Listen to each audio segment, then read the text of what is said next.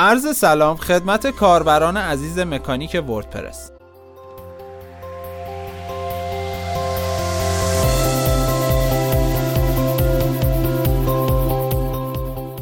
یکی از موضوعات مورد مطالعه و بسیار با اهمیت در حوزه کسب و کارهای آنلاین و تجارت الکترونیکی تحقیق و مطالعه در مورد نوع رفتار کاربر در سایت و تحلیل عملکرد بازدید کننده در سایت است. با ما همراه باشید تا به بررسی یکی از آنالیزهای کاربردی در این زمینه بپردازیم. بررسی رفتار کاربران در سایت تحقیقات زیادی در مورد نوع رفتار کاربران و عملکرد آنها در صفحات اینترنتی انجام شده است.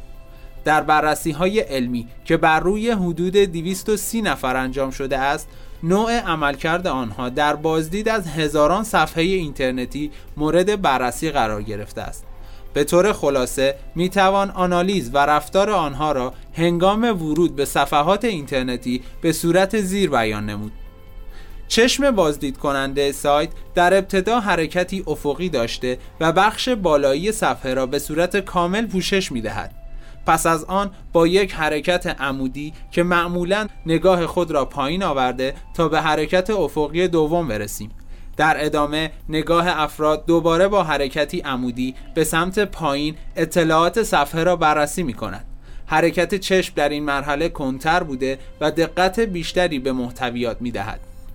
البته باید این نکته را در نظر گرفت که به دلیل راست چین بودن زبان فارسی حرکت ها بیشتر به سمت راست خواهد بود. اهمیت بررسی رفتار کاربران در صفحات اینترنتی.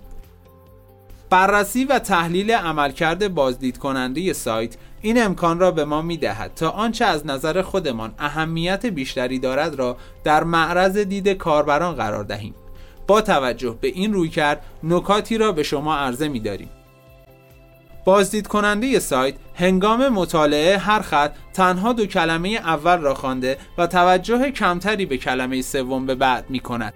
در نتیجه استفاده از عنوان برای بخش های مختلف ارائه اطلاعات با شماره گذاری و لیست و پاراگراف بندی متن می تواند به انتقال سریعتر مفاهیم کمک کند. بنابراین با توجه به نکات ذکر شده در خصوص نحوه رفتار و عملکرد کاربر در صفحات اینترنتی شما هم باید به شکل دیگری محتوا را ارائه دهید تا حد اکثر بازدهی را از هر بازدید کننده سایت به همراه داشته باشید. یعنی آنچه از نظر خودتان اهمیت و تأثیر بیشتری بر موفقیت تجارت شما خواهد داشت را در مکانی مناسب یعنی همان جایی که بازدید کننده سایت به آن نگاه می کند قرار دهید. موفق و پاینده باشید.